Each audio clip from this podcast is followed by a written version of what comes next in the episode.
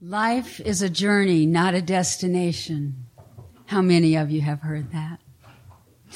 This saying came into my consciousness 30 or 40 years ago. It was strategically positioned on posters in college dorm rooms or it hung in counselors' rooms at summer camps. You probably heard it. I know you have. And you've most likely pondered over its meaning. And in particular, you may have pondered over its meaning for you. Mostly, I think we can understand this statement to mean that it matters how we live our lives. Just like our children's song says, it matters what we do.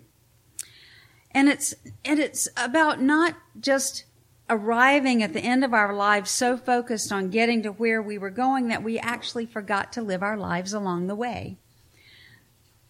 In many ways, this saying makes so much sense. In case I need to spell it out for you, in the broad picture of our lives, we all arrive at the same destination in this life, and that's death. Having no guarantee as to what happens after that, I think most of us would agree that there's no need to hurry ourselves along that particular path. It makes so much sense and I don't know why it bothers me so much. But it does. There's something in ab- about it that I just, I don't agree with. And there are many ways to evaluate if and how we're living this journey the physical, the mental, the emotional. We'll get to that next week. But for our purposes today, I want to talk about as a church, as a religious institution, a group of, of seekers I want to talk about the spiritual journey. I had two, two friends years ago named Melissa and Nancy. They lived near Lake Norman in North Carolina and they decided to take a road trip one summer. Nancy wanted to get to their destination, set up camp, so to speak, even if camp was a hotel room, and then wander about during the day doing side trips and hikes and sightseeing and things like that. And then coming home to the same place each night, really sort of reveling in the surroundings and in the place that they were. But often she would wake up when, when Melissa was driving, Nancy would wake up and Melissa would have taken some exit to see something spending time on the way to their destination spontaneously, the world's largest ball of twine, or frying pan, or a covered bridge, or a petting zoo. Any of those. Melissa was down for pretty much all of it. I see some um, recognition here in this. I see some people looking at each other. Um, she wanted to take all those exits and then eventually, with many adventures behind them, arrive at their final destination. Last week, Glenda, in her sermon on forgiveness, mentioned James Fowler's stages of faith. And I, I want to explore that a little more in depth as a spiritual kind of journey. He says that spirituality is a basic aspect of human existence and that it develops in predictable ways. That we can actually look at a person's life and say how they're going to develop spiritually. And he, he leaves out particular religion, but he talks about the stages. He talks about them as a progression over time. And I think that yes, he's onto something there that eventually, if we were to progress in our, in our spiritual humanness, that we would mm, arrive at that destination.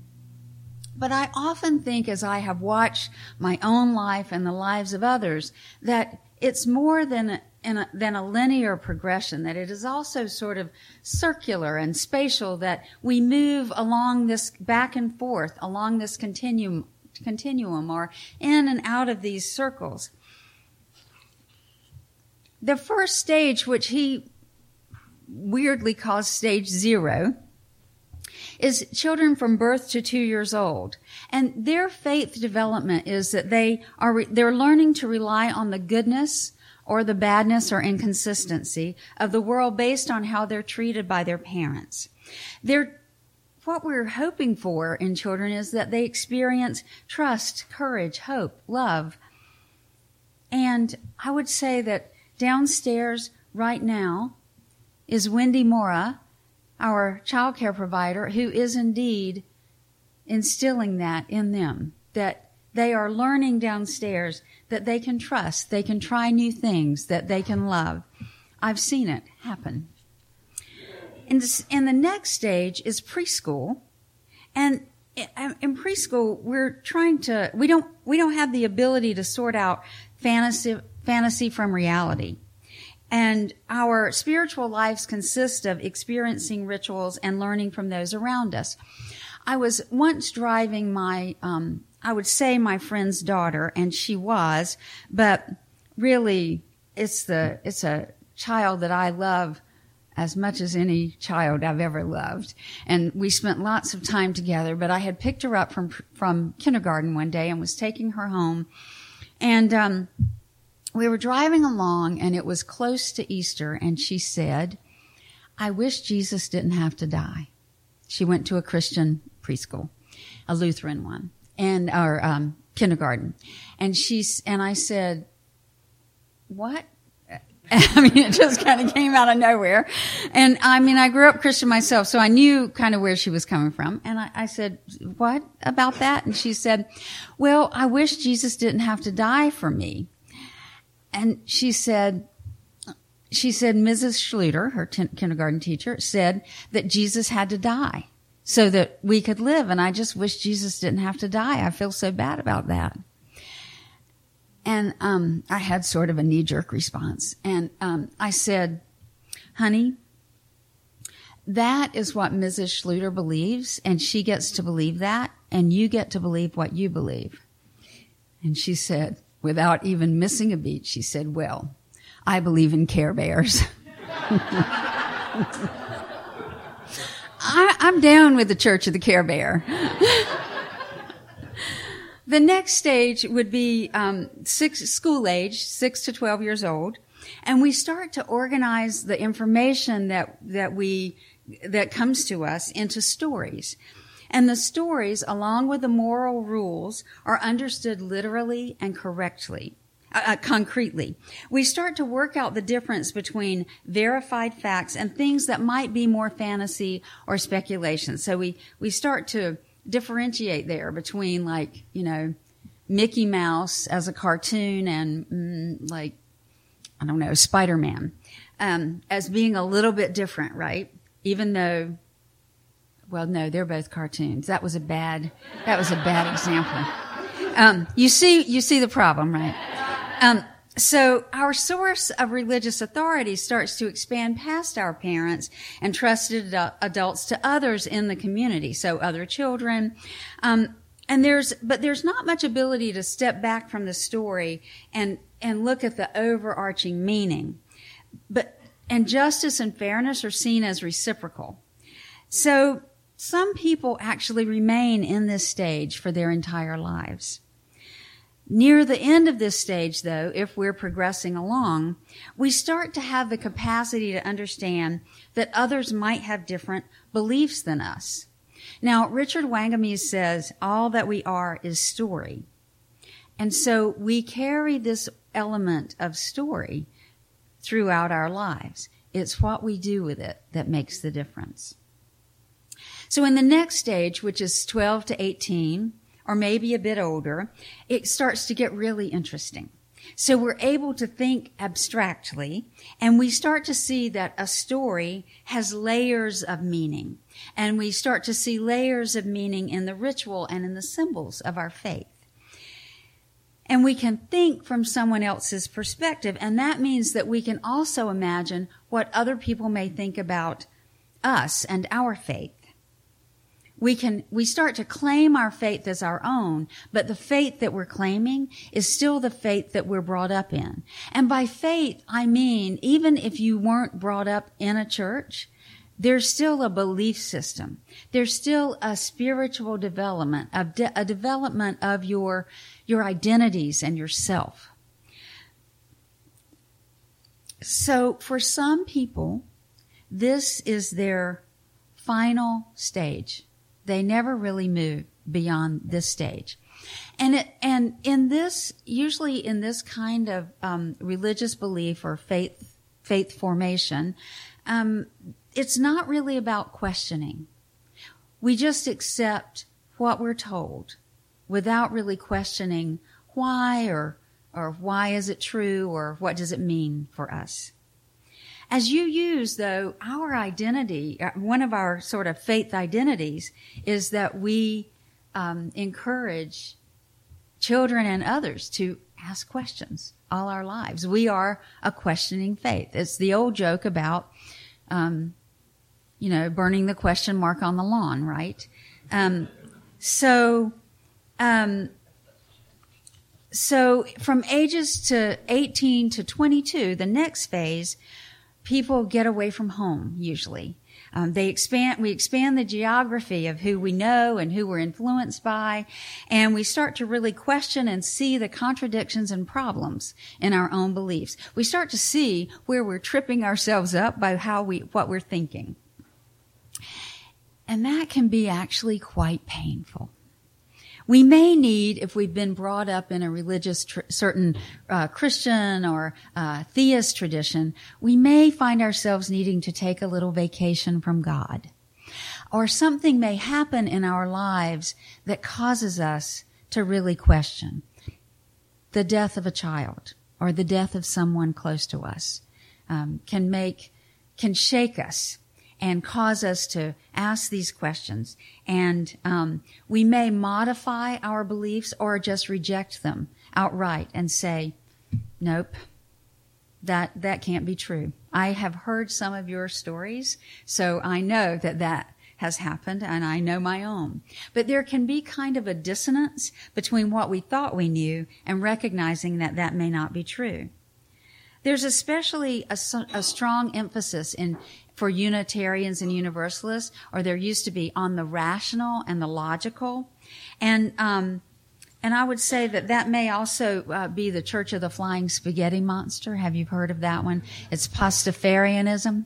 Um, so so I know, isn't that funny? Um, um, but but but very much into uh, science and fighting against uh, sort of creation creationism being taught in schools and all that. But that is the um, that sense of rational, logical thinking, really valuing the mind. But that's not all there is. We move on, and um, now Fowler says this is around the early 30s, but I'm not sure that that I'm not sure that the age applies as much as when he first wrote these. Um, it may be longer, or it may not be that long. But this is when we we um, the struggles and the questions of the pre- previous stage and that need for things to be logical and rational move from the either or thinking to the both and thinking. And uh, we're comfortable in this stage knowing that all the answers may not be easily found and living in that mystery. We can even thrive in holy ambiguity and embrace the paradox and the complexities. And that the need for individual um, self reflection gives way to the importance of community in faith development. And we're much more open then to other people's faith perspectives because we realize that other people's faiths might inform and deepen our own. And then in the final stage, Fowler says very few people reach this, reach this stage. He says that that, that people in this stage have a special grace, this is a quote, that makes them seem more lucid, more simple, and yet somehow more fully human than the rest of us.